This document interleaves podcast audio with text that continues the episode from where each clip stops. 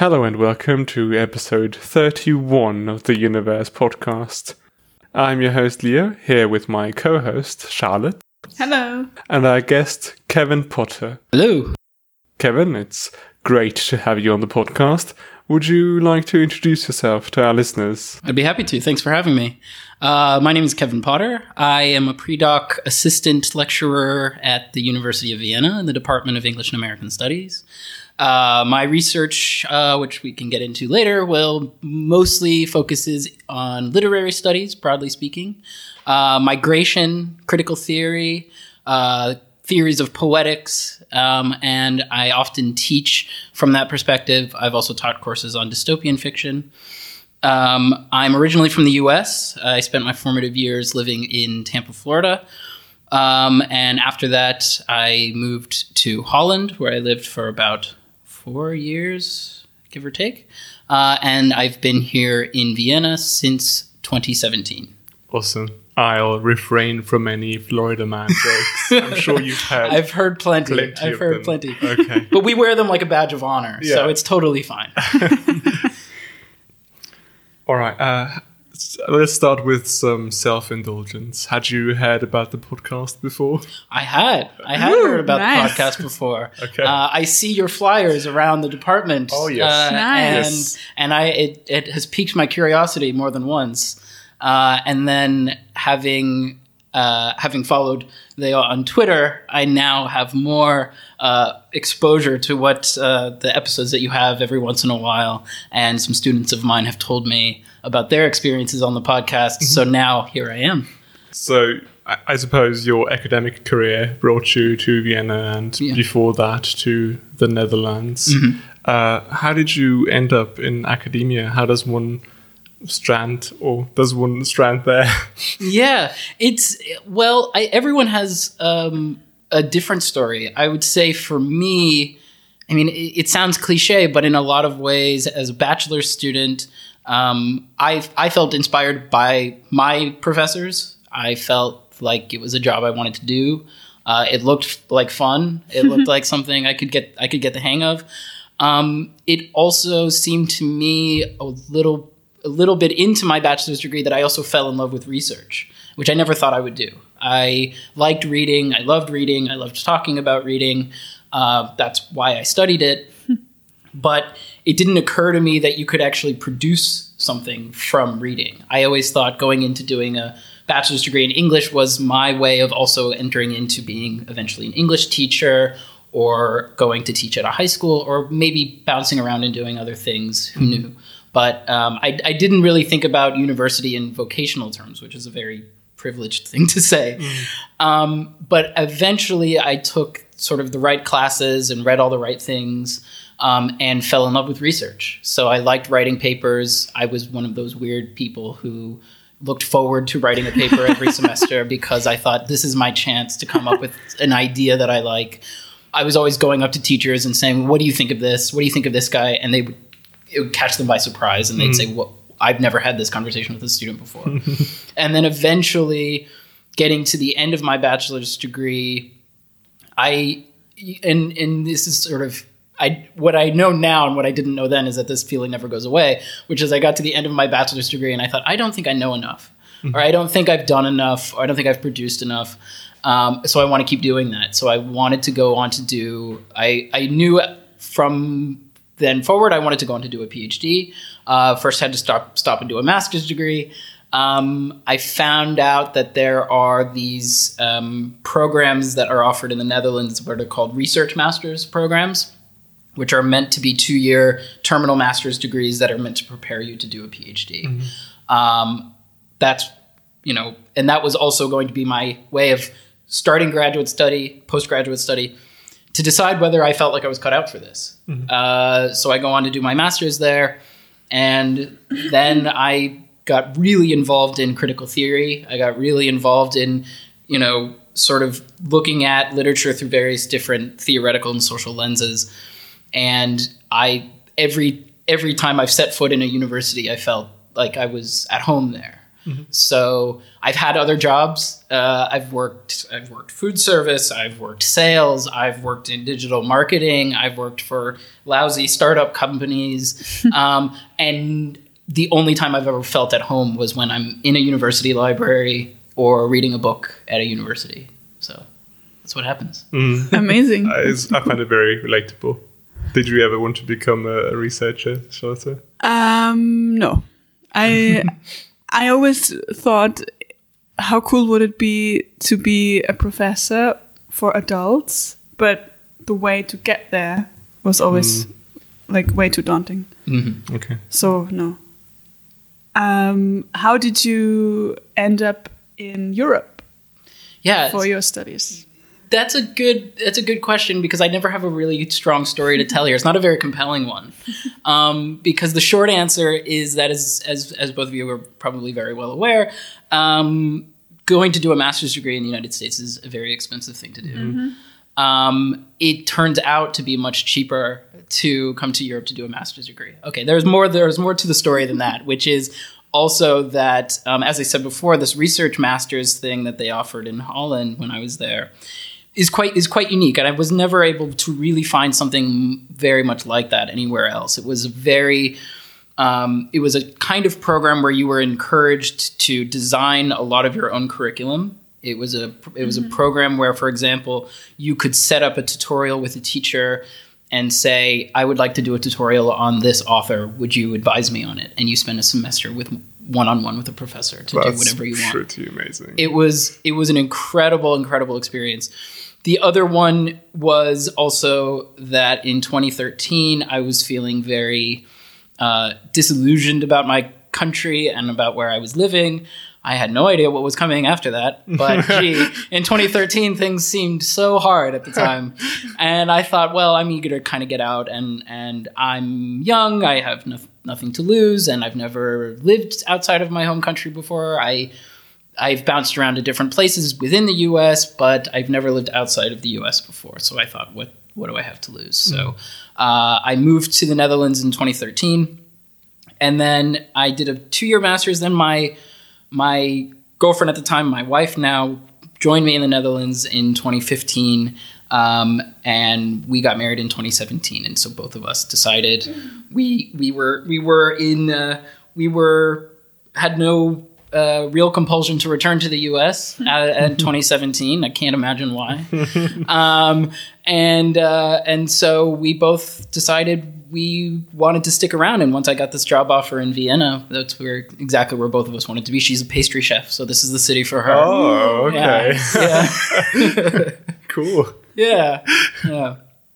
Does she make a lot of pastries at home? Uh, no, it she you know it it turns out that when you spend your forty hours a week doing something, it's Makes the last sense. thing you want to do when you walk into your home, uh, and I understand that very very well. You know, uh, so it, it turns out that when you spend when you spend uh, five days a week making wedding cakes for people, she works for Demel. Uh, Wow. it- yeah, uh, you know, and Fancy. That's exactly. So you do that five days a week. If she comes home, the last thing I'm going to do is ask her, "Hey, would you like to make would you like to make pastries for me?" So uh, I know better than to ask. Yeah. Very understandable. Uh, and we want to ask whether you uh, also write yourself apart from your academic writing. I don't. Um, I did at one point. Um, I found myself uh, when I was in high school uh, writing, trying to write poetry. Uh, I found myself being very impatient with my own abilities. you know, this isn't really producing what I want. Um, I did. I did. I had other creative ventures at the time. I was playing a lot of music, so I felt that I was channel. I was trying to channel those interests into words. Um, but I always felt myself imitating authors that I liked. Um, I, I you look at authors who do things, particularly poets, who make it look so easy, and then you sit down to do it yourself, and you realize it's not as easy as it looks. Um, so I figure I'm I'm I'm much more comfortable. I feel much more at home reading them and attempting to analyze them from a much more from a much more distant standpoint. And I, I had lots of friends who were creative writers, and I, I have the biggest admiration for what they do because I just could not I could not bring myself to do it myself. So And um, can you still read something for pleasure without analyzing it all the time?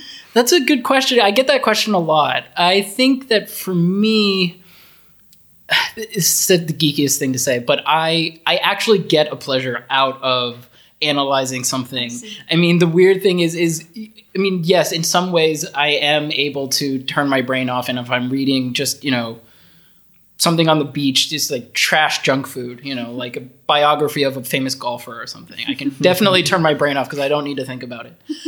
But I actually I can't sometimes I even if I there's a novel I'm dying to read, I can't help but have a pen in my hand and marking it up and it looks like I'm doing homework, but to me that there's a weird pleasure in doing it. It's there's something twisted about me that makes me have Cool. a weird pleasure But in doing that. But then this really sounds like you have found your true calling. That's really cool. In a way, yeah. And, and in a way, I, as I said before, I've never felt more at home being at a university. I mean, you know, on a good day, that's how it feels. On a bad day, when things aren't going Of so well and you can't concentrate and you can't focus, you know, am I am I really cut out for this? Mm. Do I really belong here? But but you know, there's when I'm when I hear about a new book coming out, it's to me, it's I can't wait to look at this and, and dissect it and go deep and give a deep dive into this thing. So uh, it's to me, there's no distinction between between reading for pleasure and reading and analyzing.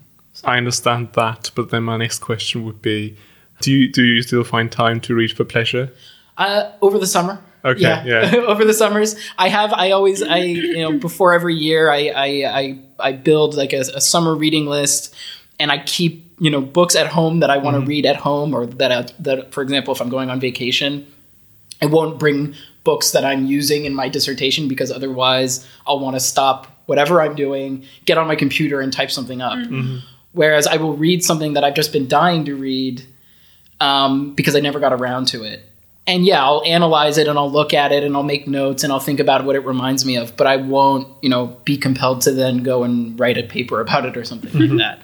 Um, so I do that. That's what I do on vacations. That's what I do over the summer. I I I conceive of a long list of things and I keep those books at home, away from my office, that, I, that you know, I keep them out of sight, out of mind. Oh, okay, good. Out of sight because I have got them on my nightstand. There's always like a yearning look. Yeah, at them. I don't have time for you right now. Yeah, I'm so sorry. They're crying out for you, Yeah. languishing there. Yeah, no, I have that as well. I, I, I have, I have a stack on my on my nightstand, and then I have a bookshelf at home, and I go, I can't look at you right now. Yeah. It's just too painful.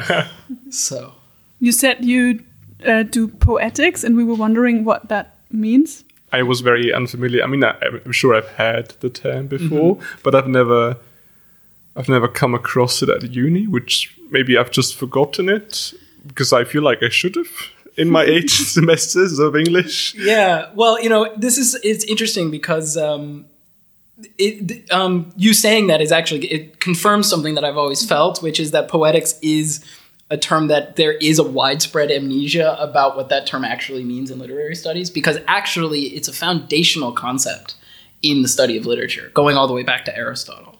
Right? For Aristotle, poetics was the kinds of governing law that went into or the governing principles compositional compositional principles that go into developing a, a piece of literature or a piece of art or a piece of poetry um, and it has since been i mean that started how we used to look at literature generally. We used to look at you know what was what is the relationship to words and what are words supposed to do? What is a poem supposed to look like?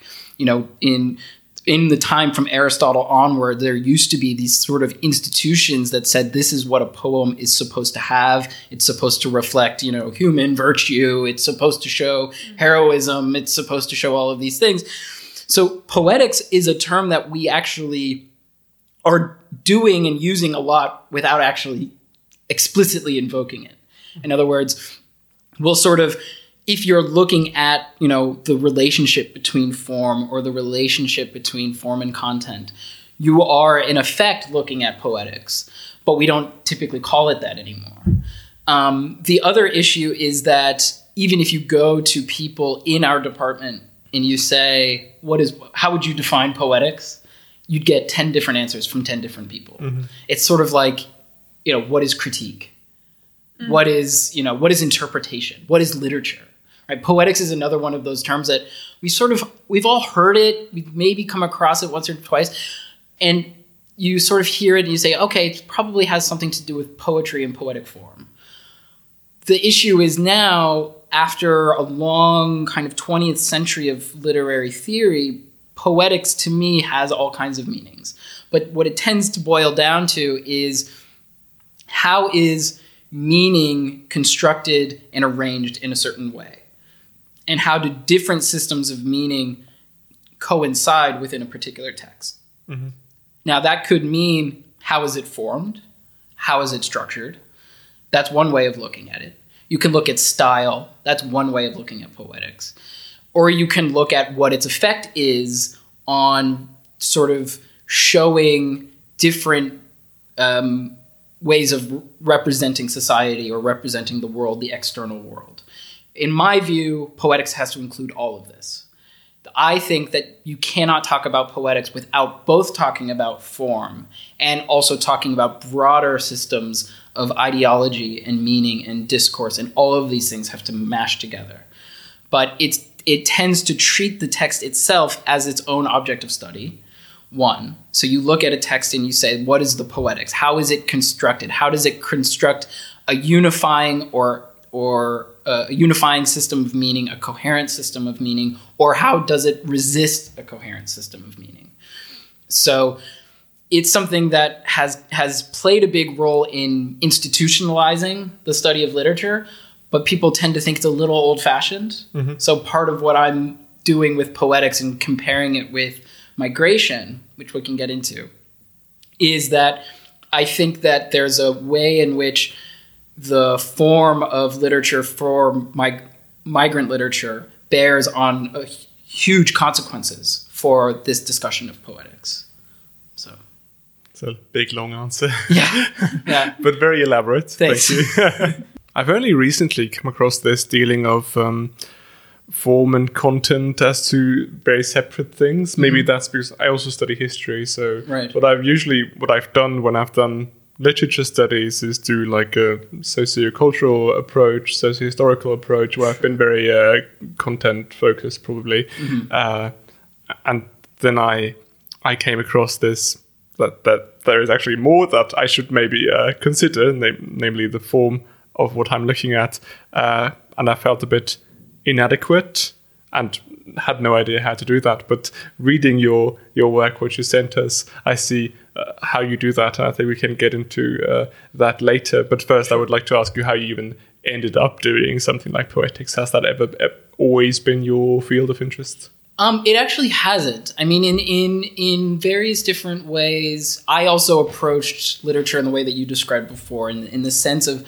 I was always interested in the sort of sociocultural relationships detailed within a novel, for example, or how you can approach something with a kind of interpretation of, you know, how does this reflect or detail the conditions of capitalism, or how does this detail the social historical discourse of the particular time, um, and how do how do different power relations shape the story but um, it got to my attention recently that one of the ways that you can do this through literature. I mean, I should I should back up and say that that that the discussion, the distinctions between form and content, you know, it has a long history in the 20th century of literary theory because we had for a long time. Um, you know, after the you know you know the formation of literary studies crystallizing as an actual institutional study, you had people, you had what were called formalists or the Russian formalists because it started in Russia, and then the U.S. had what was called the New Criticism, and then that turned into structuralism. So those fields together culminated in when it came to looking at literature, trying to see how the text was arranged in a particular unifying way. And if you're a careful and close reader, like a lot of these people were, they were they were wanting to know why certain choices of style were were used over another, right? So those were always there, and in some ways, they the you know one of the cliches you often hear is actually for them form is the content right? Form is content. That means that how this how this story is conveyed can't be talked about without how this how the words are arranged on a page and how the specific deliberate choice of style is is arranged. So for them the distinction between form and content is arbitrary and completely negligible. But once you get into thinking about more in the sense of I'm interested in how this text reflects something about its context or different context or how it intervenes in our understanding of society, you can get away from talking about form so much because you can actually talk about the kind of imagined world created in this text and what is the consequences of this imagined world created within the text. But to me, I couldn't help think about, you know, coming back to poetics, I wanted to both, you know, try to produce something that I thought was an important way of looking at migration that does that isn't answered in other domains of society or political society. So we can talk all day about economic and political forces. We can talk all day about subjectivity and critical theory, but I felt something was missing. And what is it that literature supplies that these other, you know, you know, why would I look at a literary text and not say become an anthropologist and go and interview immigrants? Why would I want to theorize movement and migration from the standpoint of literature? And the answer that occurred to me was that something literature offers that other texts don't isn't just the imaginative world. We all agree that it does this, that literature offers some kind of imagination that, you know, you can't find if you're just reading, you know, uh, the newspaper or whatever. but how does it do that? It does that by way of poetics to me. It does this by way of arranging and changing our conception of meaning and does so through very experimental uses of language and very experimental experimental uses of meaning and experimental ways of looking at things and because I, I come from a particular tradition in critical theory, I also have a different way of looking at language. So I think about language not just as something that signifies you know one word signifies another meaning or signifies another concept but rather how it also hits us and gives us a new sensation gives us a way of feeling this is what is often called the affective turn of critical theory mm-hmm. so that's why i combine that with poetics and i say that all of these things have a relationship that's unique to literature that other domains don't have i'm wondering now what is the role of the author in poetics because most of the things you said like meaning and structure and style mm-hmm. of a literary piece, were most of the time, or sometimes maybe deliberate choices that a sure. person who the person who wrote it made. Um, in my case, I don't really make these choices deliberately, but they mm-hmm. just happen. Yeah. So I was wondering if that like the writers are ever like subject in poetics. Um, in my mind, no. I mean, the way that I, the way that I, you know, the, the way that this is generally characterized is that you would look at a text not by what the intention is, nor by what it's, you know, what it signifies, but what it does, mm-hmm. right? So how, you know, despite, I mean, you know, it's it's it tends to be it can it can give you all kinds of interesting things to to figure out what the author was going for, but from all these kinds of things, but that doesn't tend to be central in how the analysis mm-hmm. works. The analysis tends to be what is the effect? What does it do? How what is it performing and how is it sort of changing? It actually puts a lot of it actually sort of repositions or re uh, centralizes the reader in a way, but it also has a kind of more impact on our sensation and our conception of things. But um, wouldn't it add to the discussion if you thought about was this deliberately done? Like, did the person who wrote this set out to do that thing that the text does? I don't know. I'm just I'm new to this, so so maybe I'm I'm talking. No, that's okay. Stupid things, but yeah. Um, I no, I think that's a I think it's a perfectly natural question, and I think it's also perfectly natural to wonder and to and to and to attempt to call out from the author to say what you know am i wrong in, in thinking that this was an effect but of course we don't as readers we have to assume that one we don't have that luxury yeah that we're never going to i mean as much as i would love to meet many of the authors that I write about. I know I'm never going to get that chance. The best I have is and and and to me the more compelling story tends to be what it does because they it can do something different every single time Yeah. it's read and it can do something different for every reader it can do something different in every context i mean reading migration in the year 2019 mm. is to me quite different than it was at other stages in my life. When when being first of all being an immigrant it means mm-hmm. something different to me. Second living in sort of tumultuous political times it means something different to mm-hmm. me. And what why is that? Why do you, why does it you know reshape or reconstitute the way that we experience this whole question around migration? Those questions tend to have tend to be more productive for scholarship. Not that, not to say that it's more interesting or that it, it's not more uh, it's not better, but you tend to be able to write about a lot more when you're thinking more about how it does something different, independently of what the author thinks. I mean, that you know, as as as many people might know, I mean, there's also a tradition that goes back to the post-structuralists. This, this idea of the death of the author. Yeah. The idea that the that we're supposed to that we're mm-hmm. supposed to kill the author because mm-hmm. their life is not, so to say, a master text behind the text that enables you to decode its meaning Yeah.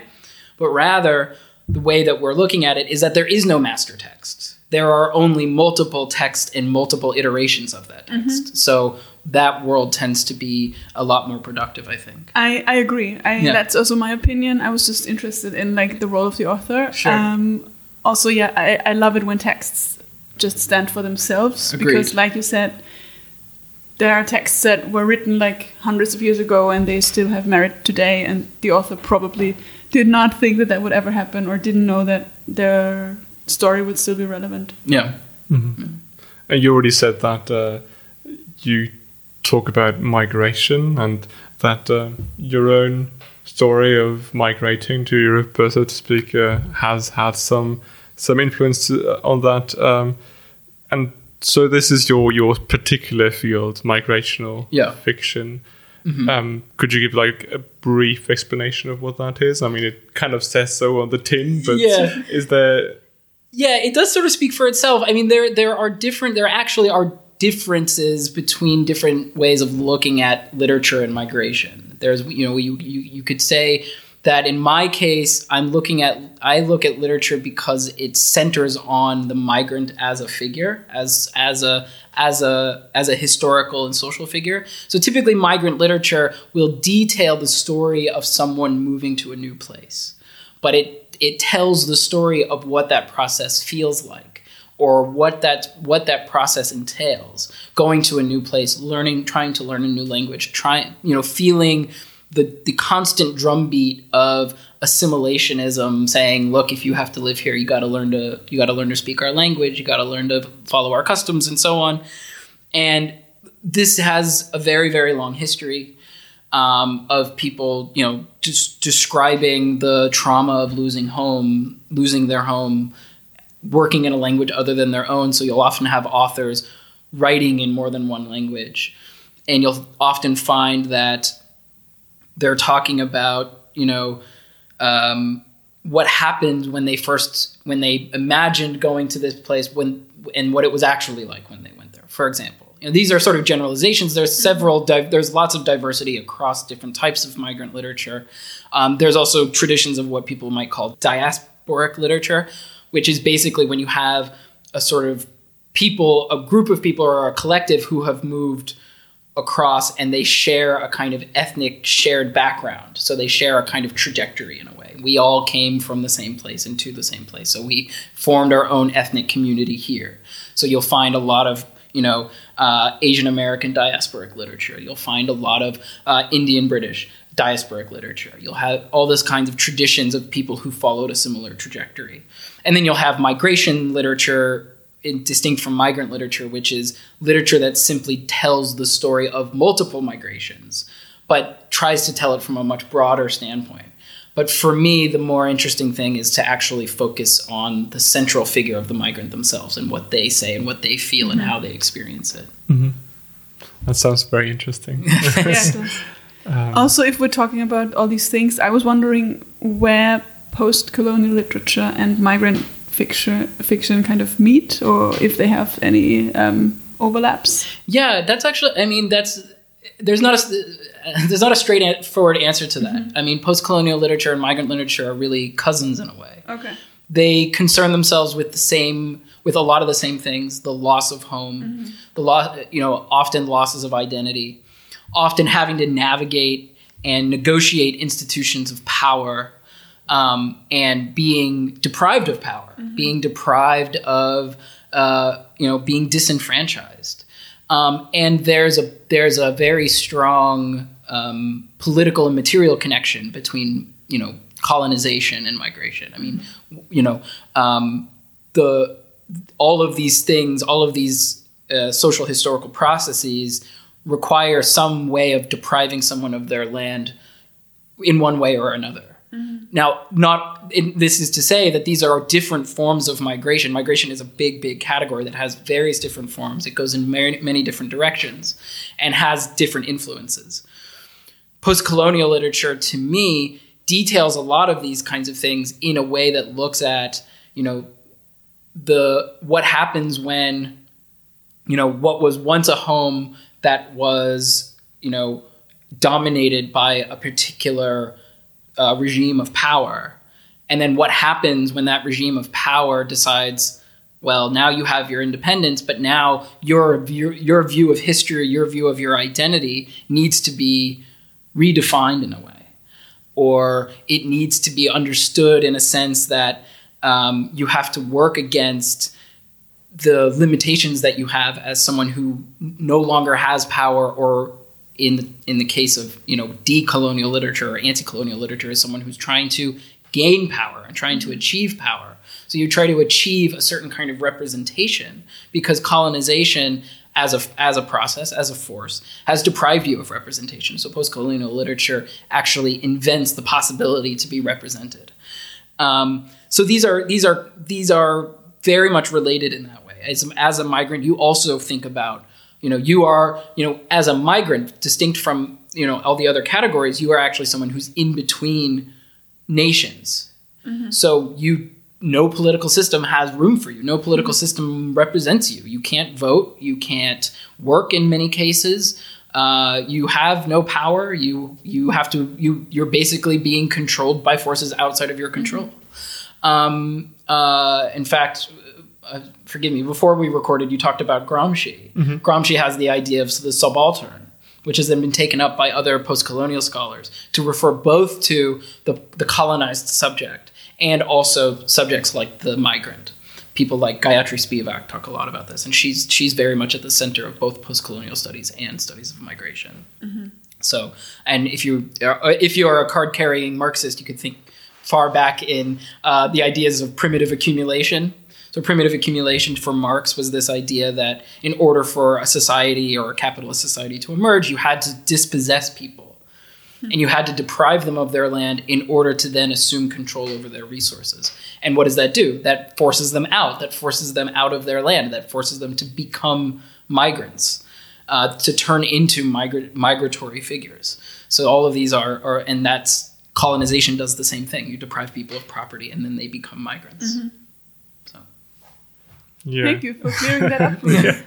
Uh, I talked to some of your students uh, Sure. from your course, and they told me about something very interesting that you also deal uh, with the the influence of different languages, and I think that would also kind of uh, connect back or tie back in with the the form and content issue because the the language you say something in does do a lot with the content Yeah. it is done in. Would you like to talk a bit about that? Yeah, I, I'd be happy to. So, one of the things that you often find in talking about poetics with migration, um, and I should say this is this is one way of looking at poetics in a sense that's that's often more more conventional, which is to say that you look at how a, you know certain ways of using language have a different effect, and what and what is unique to being a migrant or what is unique about migration that requires a new way of using language that is different from other texts or other ways of reading or other ways of writing.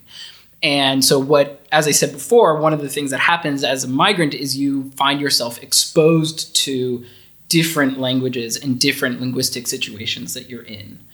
Um, that means when you're, you know, someone who is just learning English speaks English in a very uh, in a very different way than you would hear sort of standard received English in, in England or in America, for example. Um, and a lot of authors, uh, particularly the ones that I'm teaching, have a, a, an attentiveness to language because of their exposure to these different contexts. So they find themselves influenced by both the you know the di- you know the differences in their native language versus the differences in the mm-hmm. language that they are in the in the one that they're arriving at the country where they're arriving. And then on the other hand you also have this dimension where authors feel that they would they would much rather make a statement with the language that is unique to their own circumstances rather than complying with a national language or a national literature I should say one of the things that this does, you know, as a as a in a broader context, and this will answer your question because a lot of times when we look at literature, it's a, it's a rather old fashioned attitude, but there used to be a time that we would look at literature and we would say, you know, literature speaks on the behalf of a nation, or it it it, it somehow contributes to a national soul. Um, and that's a very old-fashioned way of looking at it. Yet we still have that imprint on the in the universities in a lot of ways. And so what a lot of migrant authors will do is they'll say, well, how do I how can I use language in a way that speaks to the uniqueness of migration and being a migrant? And often that means using language in ways that are not standard, using language in ways that emphasize different musical influences, for example, or different rhythmic influences. So, for example, we looked at an author named Louise Bennett. Uh, she's a she's a Jamaican poet, who uses what we might call Jamaican Creole English, sort of non-standard English English that is often spoken by the community of people within Jamaica, particularly those who were, you know, there's also a sort of class dimension. So people who were not sort of university educated, so didn't receive English from the English colonizers, but rather spoke their own kind of form of English that enabled them to sort of perform their own unique ethnic identity. And Louise Bennett, in her poetry, actually wanted to celebrate the kind of unique musicality and the unique uh, uh, dimensions of this kind of language that that standard received English just doesn't can't live up to. It just doesn't have what she wants. So, and and a lot of the themes in her poetry go go into okay, well, I've moved to this you know, I think about, you know, she's someone who lived in the UK for a very long time, uh, went back and forth between the UK and Jamaica, and found herself constantly under this pressure to speak a certain kind of English so that she would be accepted by society or be accepted by the British society.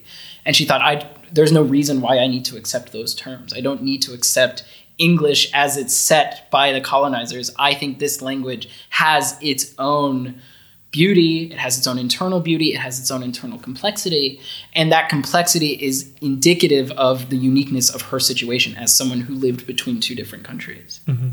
So this issue of language can be quite productive because, on the one hand, I mean, it can be productive on the one hand because you can try to experience new or ex- express new experiences, the migrant experience in the language, but I suppose it can also be quite uh, restricting because what if you come from a culture and then you go to another culture and the language that they speak there has no concept, no words for what you are experiencing. That's right. Yeah, that's right. And, and, in fact, a lot of authors think about this a lot. I mean, I mean, there are um, particularly authors like um, Gloria Anzaldúa, who has a book called Borderlands, where uh, uh, I mean, a, a third of the book is written in Spanish, and most most English readers wouldn't understand it, but it's simply the fact that English doesn't doesn't offer her what she needs. Mm-hmm. It just doesn't live up to the task. It doesn't have the heavy lifting to convey what she wants to convey. Uh, you'll you'll find this with authors like like Junot Diaz, the now disgraced Junot Diaz, who who has uh, similarly will will incorporate will incorporate um, Spanish into into his books and say it's there's just no other way to do it other than to include this language. So it's to find that for a lot of authors, they they reflect on the fact that they they had to deal with this loss that says, well, now I have to speak this language that doesn't that doesn't satisfy me, or they'll code switch between the two and they'll say. I, I am someone who live, lives and works within two languages, and one of them works for one purpose and one of them works for another. Mm-hmm. And what you translate and what you what you don't translate, what you express in this language or another, also speaks to power relations, right? I mean, I I took a class once where they talked about translational studies, Uh, how sometimes the author do, authors do decide to to have sayings in there or lyrics or something like that in, the, in another language, like some obscure African language that Sure. Only a couple of thousand people in Africa know, but it's their language. And uh, why should they always have to give an explanation when everything we write is taken to be the standard? Yeah, that I mean that there's a there's a very there's a very good good point because actually this is one of the this is one of the things you know as as happy as I am to be in an English department and as happy as I am that they have employed me, it's one of the problems of an English department because we want to be we don't want to restrict ourselves to the great uh, the texts of the Great British Empire or of the imperial American uh, you know hegemony, but that's what we do if we only restrict ourselves to the English language or the English language and Brit and in England and, and her former colonies, right? And in fact, there's an essay called, I believe it's called "On the Abolition of English Departments" uh, by by the um, by the Kenyan novelist Ngugi wa Thiong'o, uh, and he talks about you know this is you know there's no reason why we have to comply with what the colonizer wants, and if we do if we keep doing that, that's what the English department is set up to do. That it, we're simply trying to comply with what they want. Um, and he was someone who who his early novels he wrote them in in English, and then at the end he s- just decided I'm never I'm not doing this anymore. And he doesn't and no more. I mean, now he he teaches at an American university, so of course he teaches in English and he speaks English and he does it better than better than I or anyone else. But he uh, in his novels he says I have no reason to write in English anymore. I have no reason to produce these because I'm not I'm not in the I'm not in the business of simply satisfying the colonizer. I'm not simply in the interest of satisfying market forces anymore. So I'm not going to write in English anymore. And that's a that's a big big debate and it's a big question, it's a big concern to have because of course English is everywhere. I mean, I'm in Austria and I'm speaking English right now. That speaks to the hegemony of the English language. Um, and and it's and it speaks to the to the ever presence of the English language, the fact that I can have a job speaking English in in in a German speaking country, for example. But the fact is that that also presents us with a series of limitations, especially if you're wanting to undo, you know, the the national boundaries. You think that national boundaries are arbitrary and forced and enforced by power. Then we have to be willing to accept the fact that working within one language only reinforces those boundaries. Mm-hmm. I find the question interesting if migration is also considered if somebody like migrates from a county or a state of a country into another one. Like, for instance, would we consider Leo having migrated from Upper Austria to Vienna? Mm-hmm. Because the way we talk here is different than people the way people talk in in yeah in uh, uh Upper Austria. Because I mean, I don't speak dialect. You do, I mm. think, right? So I was interested in knowing is dialect also considered um, a different language? Because i mean also even the standard of german we speak here in austria is different to the standard they speak in germany. Sure. and like what you said leo about the the power relationship in translations had me think of the fact that every book that is translated into german from any other language gets translated into german german and that is also kind of like a power relation because the way we speak here is not as powerful obviously as germany because germany is so much bigger. Yeah, I mean, I think that that's a good question because I, I haven't, I actually hadn't quite given that one a lot of thought. Um, my, I mean, my own, my own, my own feeling about this, just if I, you know, to, to compare it to my experiences with English language, for example, um, you know, there is, you know, how how how this idea of dialect compares to migration. I mean, it, surely it speaks to a history of migration. um, a history of the movement of people across different national boundaries.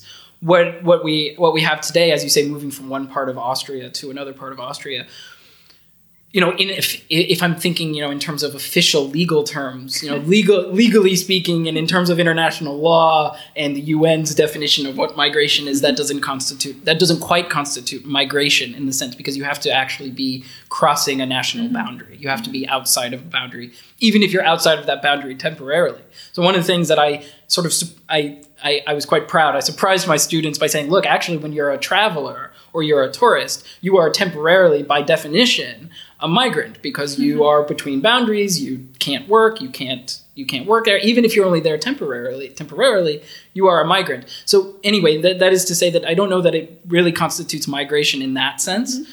But it does speak to a history of migration, mm-hmm. and so with you know, in, in my case, for English, being speaking American English, speaking American English and you know when I go back home, I I throw on my Southern drawl and I speak like Southern English when I'm back in Florida. Um, that's you know there's a there's a history for why that happens. Um, and it's a history of people having moved from one empire and then went to settle in another.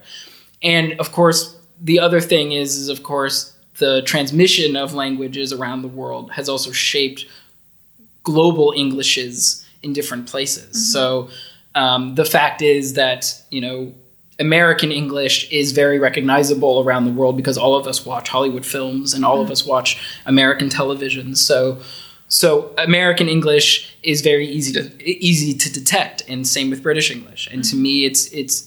But also to me, I mean, I can be within the U.S. and if I'm talking to another American, I can immediately, oh, that's a Boston accent. mm Oh, the, that's a California accent right mm there. Um, with outside of the U.S., I think those distinctions are are fairly arbitrary. I mm. think they mm. probably don't match up, but I could, you know, those are things you could pick up mm-hmm. immediately.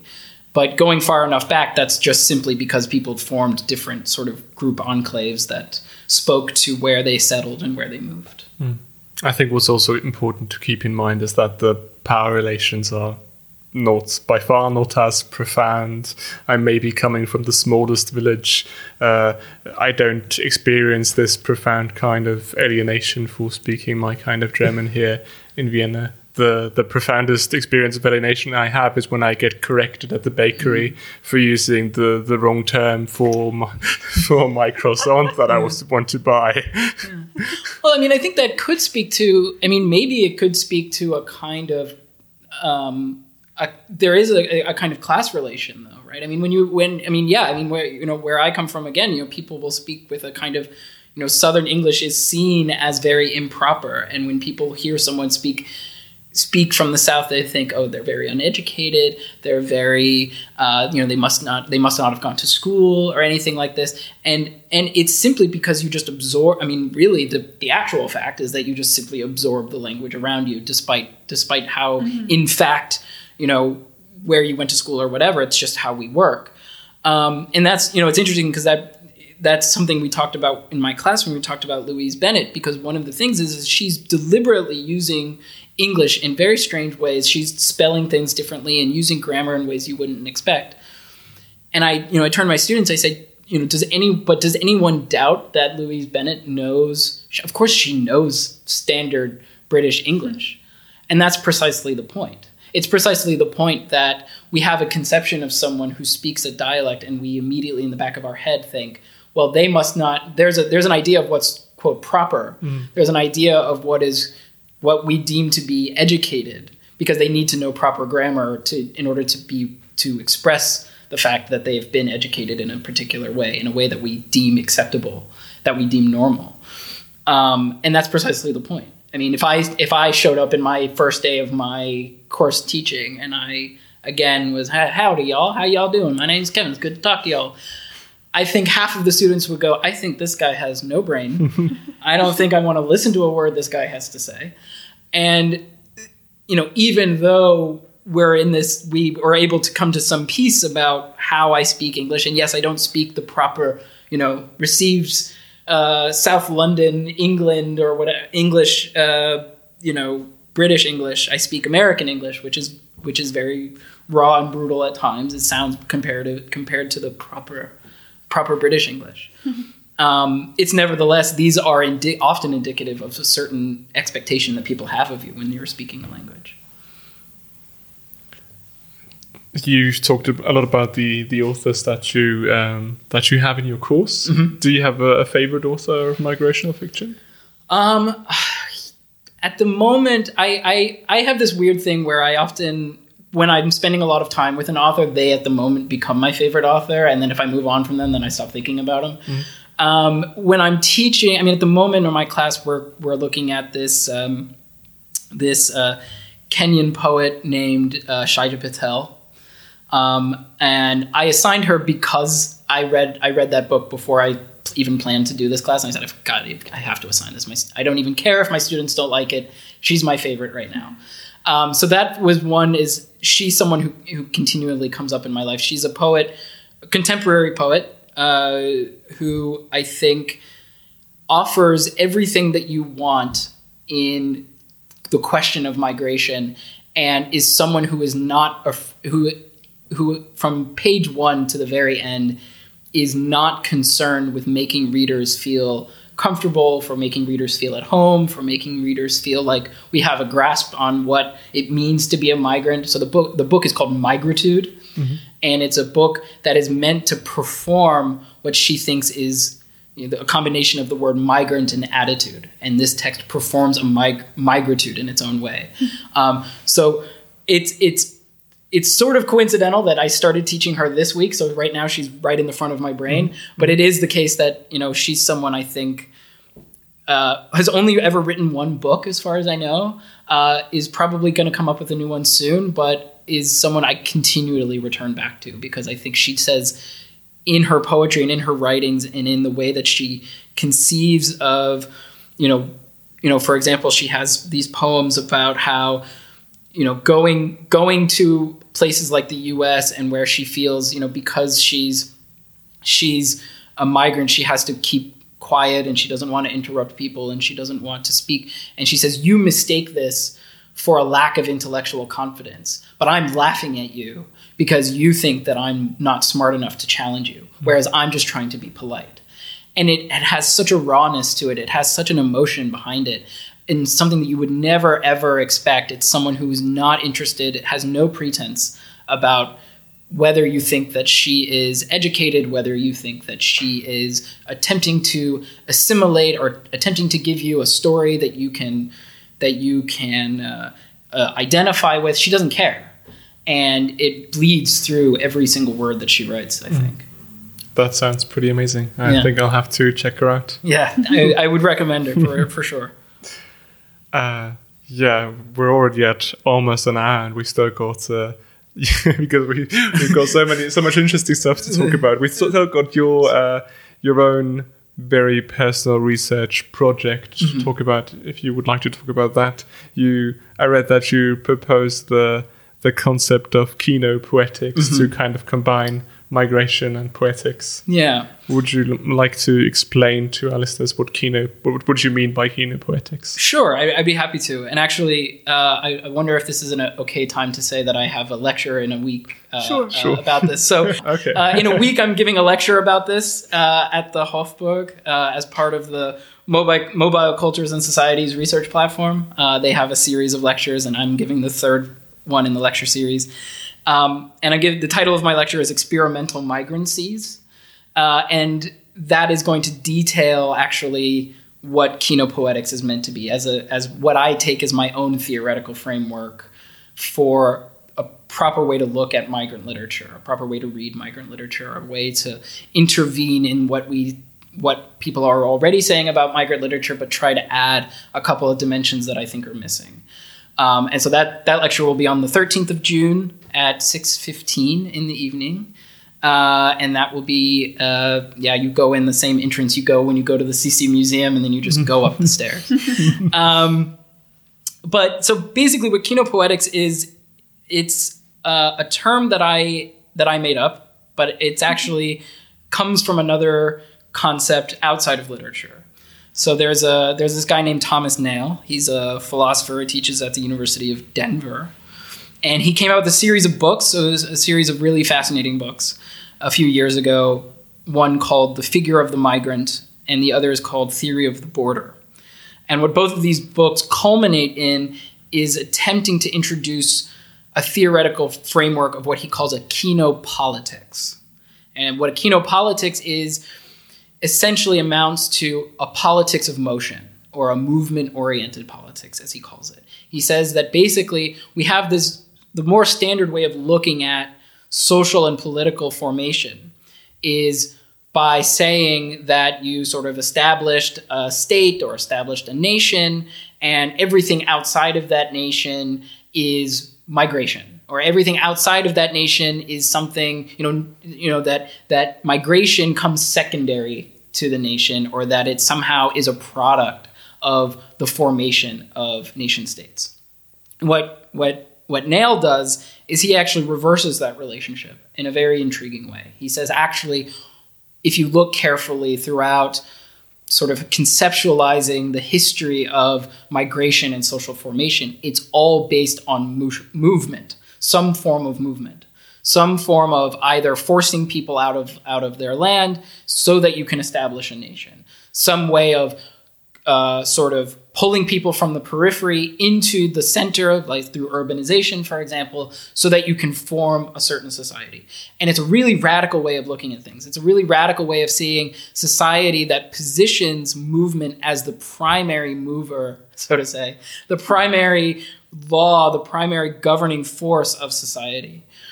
And particularly, he says that the migrant, rather than again becoming secondary to the citizen, or becoming secondary to the nation as a sort of you know failed citizen who is relegated to a secondary political status and therefore permanently disenfranchised. He said actually we should think about the migrant as the primary constitutive figure of social history. That the migrant is what was what was what was conceived of and identified and created in order for social formation to emerge in order for there to be a category of what we are as a nation, we had to decide who was outside of that nation. And that is a, a migratory figure. That is a figure of the migrant, the person who we deem to be the not part of the nation, or the person who we deem as a threat to the nation, or the person who we can who we can justify depriving of property so that we can form a nation. So this is a way of looking at society that all of society, as he says, is based on regimes of social motion. So I was very intrigued by this. I thought this is not only a really unique way of conceptualizing society, but it also repositions the migrant in this kind of affirmative way. Kind of says that they actually have their own power and force. It's it's it's something that places them at the you know the centrality of the migrant as a figure, um, and as someone who again looks at literature and tries to look at literature in a way that you know how can we read this in a way that hasn't already been read before? Um, and i thought like i was saying before one way of looking at my move from politics to poetics was to say that literature offers us a way to look at this question of kinopolitics in a way that hasn't already been done. So as far as i know but I googled kinopoetics, and you nothing will come up except for my own papers, so that's a good thing. um, uh, and so uh, I was attempting to supply a dimension to this to this idea of kinopolitics from the world of literature that says we can look at also not just politics, not just the material conditions of social formation, but also the poetic side of things, the things that that relate to our aesthetic experiences, the things that relate to our emotional encounters with texts, are relate to how we negotiate political regimes through language and how we interpret them through language. So kinopoetics is in a sense the way I the short the short answer to how do I say that is kinopoetics is a way of extending politics into poetics, but you still see politics and poetics as two mutually reinforcing uh, systems of meaning. Mm-hmm when you take a poem and start analyzing that po- um, poem, what do you what do you look out for, and how do you tie that in with kinopoetics? Yeah, well, it tend it, it tends to be different every time because one of the things that I'm attempting to work out, and I haven't quite uh, arrived there yet in my dissertation, uh, is whether there are different forms or different types of kinopoetics. Mm-hmm. Um, but typically, what I'm concerned about is the what is the the migrants figure what what is the migrants relationship to their own movement in society in the society that they're coming from the society that they're reacting to the society that has made them move? Are they someone who you know is you know am i reading am i reading the story of a refugee who feels you know that they've been deprived of their home that they've been forced out of their home they've been pushed out in a certain way then I would read it in a way that asks, you know, what were what were those conditions that forced them into motion? And then how does that change the entire relationship to the story in the text? But then how do we read this in a way that the that the migrant becomes the primary mover and that the society decided that this is you know um, this is someone who you know again uh, plays a particular role in our own self conception. So that's one way of thinking about it. The other is that, you know, one thing I should say is that um, I also look at things from, again, you know, what is actually happening to them emotionally?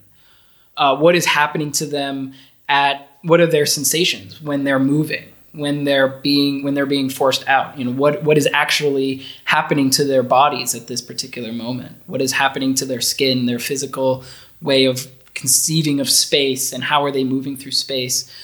Those tend to be a lot of the concerns i have as well because i actually think that's something that is under theorized and under considered mm-hmm. um, and what is what is and then how do we get drawn into a relationship with the sensations that they have? You know when you when you are an immigrant and you move to a new country and you have to sit for hours and hours at a visa office while you someone behind a window gets to decide whether you get to stay or not. Mm-hmm. What is what does that feeling what is that like for your body? I mean, I can tell you I've done it, but it's also, you know, the way that other authors think about this, you know, how sometimes how humiliating it can feel and how strange it can feel and how you can feel you feel like you have to you're going for a job interview or something or you feel like you know the person is looking at you with suspicion just because you have a different skin color or a different different complexion. What does that do to you then when you realize that someone is looking at you this way? What how do you how does it feel at the bodily level when this is happening to you. So i i, I try to position all of these things movement in a macro level and at a micro level. So how do we move literally with our hands and our arms and how do we conceive of our relationship to space? And what does that mean if you're a migrant? How do you how do you step through boundaries? How do you step through a new city space that you're not used to? You know getting onto public transit that you're not used to for example. Mm-hmm. what is all of this how do we how do we reposition all of those movements as a central focal point mm-hmm. i like the the effective part of that yeah uh, what it does yeah. to people and how they how they feel about it and what it may make the reader feel when they read it. Yeah, yeah. I found that very interesting. Uh, uh, something that maybe isn't isn't uh, touched upon often enough. It's not touched upon often enough, and I mean because the, there is a there is a limitation to this, uh, and it's a limitation limitation I'm having to deal with because. Mm-hmm. What you end up doing is, are you saying, you know, am I saying that the only interpretation is, you know, how it how it affects the individual reader. Well, who's to say that my mm-hmm. experience of this is the same as the next reader? I mean, as we just talked about, yeah. every reading should be a new reperformed reading. Um, and that's that's a there's a limitation to that to say well you know we're drawn into a relation and then we feel something that the, that the character feels or we're supposed to feel something that the character feels. You kind of say well who says right? Mm-hmm. who says that everyone is supposed to feel this? So this is something i'm i'm more or less i'm having to deal with as a as a as a limitation in my own in my own concept because you know of course if i say well you know when i imagine a character moving i also feel myself moving with them. And then a next reader will say i don't feel that at all. Then well there goes my whole project as a theoretical framework. Um, but it is supposed to be something about you know again one thing that makes i think makes readers um, or maybe not readers, but actually scholars and students very uncomfortable, is when you turn to people and you and you actually want to ask them how it made them feel, and you you kind of say, well, m- my emotions don't really matter. They, mm. why why would you ask me that? But I think we've learned in politics recently that one thing is that is very easily the case is that emotions actually do matter and that emotions do play a big role in shaping our perceptions of things and they do play a big role in shaping who we deem to be acceptable in our society and who we deem to be who belongs and who doesn't and so on so actually you know i always say to people well they say well it's just emotions and i say well emotions aren't nothing they your emotions decide whether you're going to go and vote. They decide whether you are going to have hostility against someone speaking a foreign language on the bus next to you. Mm-hmm. So, you know, we could we could sit here and say all day, well, that's just subjective, that's just emotion. But what what what are we doing in politics if not acting with our emotions? So there's a big there's a big discussion about this, but but that's one of the things that people people hesitate about because it seems like I'm just saying, well, you know, how does it affect me individually as a reader, and then I extrapolate from there and say this is how everyone reads it. Mm-hmm. How did you get the opportunity to do that lecture at the Hofburg actually? Yeah, that's a, a, a, good question. I um, so I'm an associated member of the of the Mobile Cultures and Societies platform. It's an it's an interdisciplinary platform where a lot of people think about questions of mobility and movement in mm-hmm. society, not always about uh, migration as such, but you know how different, for example, forms of media move throughout throughout the world and throughout society.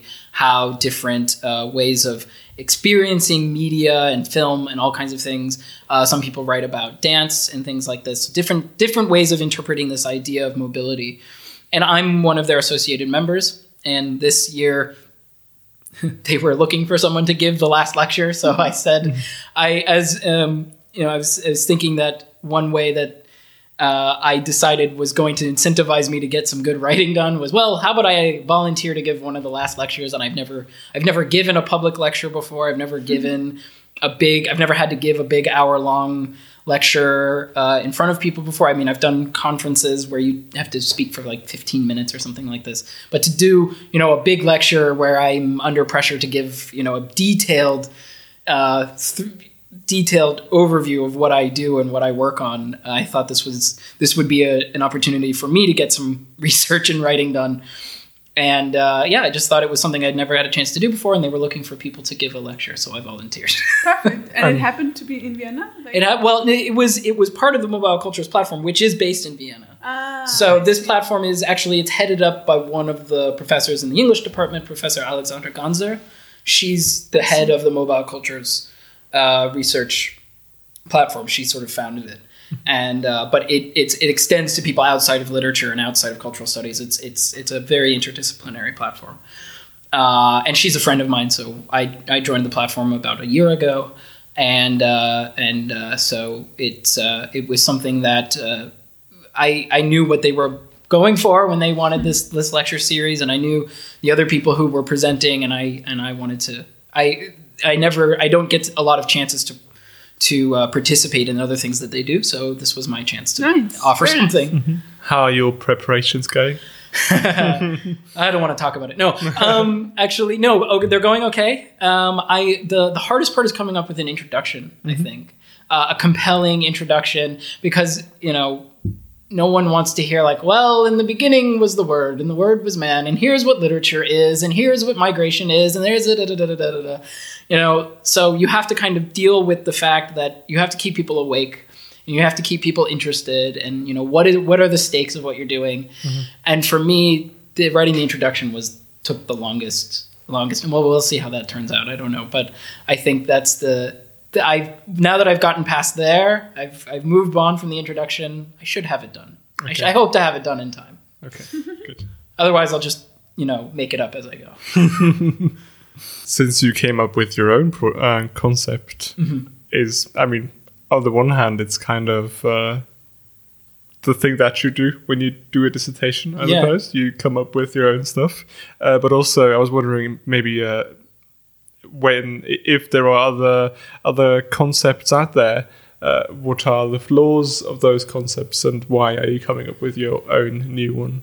Yeah that's a good question. I mean i think that i have felt i mean yeah I, I it was simply one is that as far as i know this is the only one that attempts to reposition the relationship to migration as something that is primary and uh, and as uh, the centrality of migration. Um, on the other hand, um, there are other sort of there are other sort of concepts that I've that I've built on before. Um, so, for example, there's a there's um, concepts like uh, De, uh, Gilles Deleuze and Felix Guattari have this idea of minor literature, um, which they did, which is has a similar has a similar flavor to the idea of kinopoetics because they're talking about experimentations with language. They're talking about you know inventing uh, a subject and inventing the central figure of someone who is marginalized within society. So they don't just talk about the migrant, but they're talking about you know uh, ethnic minorities and so on. Um, a couple of limitations to that concept to me seem to be one, I hate the term minor literature. I think it's a really monstrous word to use. Um, it's one of those things that I actually just taught the idea of minor literatures last week, and I thought I gave this, you know, my detailed explanation about, you know, I think when people hear the word minor, it's a very misunderstood term and that you know we could complicate it a little bit based on but at the end of the day you just kind of wish they had picked a different word mm. and you wish they hadn't used it it immediately reminds me of uh, jurisdiction court stuff. Yeah, because uh, like underage drinking, or when right. you're a minor, you're a minor. Uh, what, you know, ooh. yeah, there are no minors allowed here. Yeah. Right, exactly. And and and to me, it's it's I can't hear the term minor without someone saying, "Oh, so it's you know, it's I just got a minor scratch. Don't worry, it's no big mm-hmm. deal. Mm-hmm. It's insignificant in comparison. It's not a big deal." I said, "Who would say? Who would want to celebrate mm-hmm. this mm-hmm. about literature and say it's not a big deal? Are you kidding? It's not a big deal." You know, so um, you kind of just wish they had picked a different word. So I think that's one, you know, w- one way that I think, yeah, kinopoetics. I try to I try to pick something that has a kind of flavor that is uh, doesn't ha- doesn't have these unfortunate connotations. Mm-hmm. Um, I also think you know that uh, what I'm attempting to do is. I mean, other people have talked about, you know, for example, uh, Jahan Ramazani has a book called "The Transnational Poetics." Um, transnational poetics is important, but it's it's severely limited as well because transnational poetics only, to me, talks about how you you work with language that is simply exposed to other national contexts. And that's one dimension of what migrant literature does, but it doesn't cover the entirety of it. Mm-hmm. It doesn't do enough for me to culminate in a fully fledged poetics of migration. It's only certain context of migration or certain and it actually doesn't even have to be migration. I mean, he you know, you can say you can form a transnational poetics even if you stay in one place. You just have been exposed to different national identities in one place. So I find those concepts also uh, a little bit limited. And I thought for me, there's as as far as I know, there's no other. I keep having to say that because I haven't read everything under the sun, but I do know that at least as far as I know, bringing in this idea of poetics, which I, I deem to be rather important to me, that also tries to cover and accommodate the full complexity of migration without making it reductive and saying migration is just this one thing has to be done through a kinopoetics. It has to be done by looking at movement, but different forms of movement, different forces, different institutional forces, different ways of conceiving of it, and the and the kind of internal diversities of it that I think other concepts don't have. Mm-hmm. But I'm a young scholar, so I shouldn't be this confident about my own about the about the strength of my own of my own concept. But uh, I mean, isn't this why they talk about some uh, long dead scholar scholars like uh, the the early I don't know. There's the early Wittgenstein and yeah. the late Wittgenstein. Yeah, yeah, that's right. That's right. Yeah. Well, you know, and then and then you know, so by the time by the time by the time if ever a monograph actually comes out, I can say, well, that was you know that was my dissertation. I, I can I can disown my dissertation and it'll it'll be fine. I've I've revised it now, and now that's that's a previous part of me. And and yeah, no, I mean, so you know, if if ever if ever I if ever I I in my in my wildest dreams, people say, well have you ever read Have you read Kevin Potter? And they say, "Well, I like the early stuff, but not the late stuff." you know, when he was in that keynote, or they say, "Well, I don't like the early stuff." When he's in that kinopoetics kick, I, I don't know about that. mm-hmm. uh, so whatever thing I do in the future, hopefully that sets my legacy, not this. if it if it turns out to be bad. if, if if yeah yeah. yeah. I'm going to ask you now about, about whether you have uh, any presence on the internet. I know you have a Twitter, I have a which is a very account. good Twitter. Yeah, thank you. uh, that uh, that exists as my only my only presence online. Um, I don't have an Instagram because I don't take enough pictures of anything, and I felt like that was the only reason I would have an Instagram. But I have a Twitter. Uh, I think the handle is at Kevin M Potter, um, and otherwise I have. You can find YouTube videos of me giving other lectures that I've given in the past, but please don't watch them; they're embarrassing. so otherwise, uh, I I exist in in I, I'm also on Facebook. Yeah, so people can find me on Facebook as well. And you have like uh, academia pages. I have an academia online. page. Yeah, that's, that's sort of my depository for a lot of my papers uh, that I've written or proposals that I'm working on. Uh, papers that I've published; those also exist on my academia page. Yeah. Okay, cool.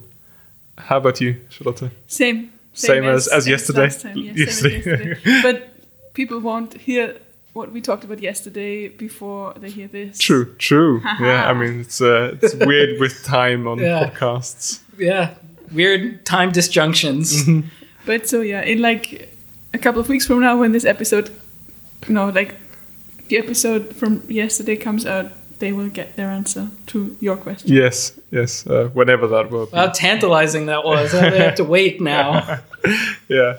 You can find me on Twitter, as always, at Leo Engelmeyer. Uh, This was episode 31 of the Universe podcast. If you enjoyed it and would like to hear more of us, make sure to subscribe to the Universe podcast wherever you're listening to it. If you're listening on Apple Podcasts, please leave us a review to tell us what you think and help other people find the podcast. And tell all your friends about it. Comments? Questions?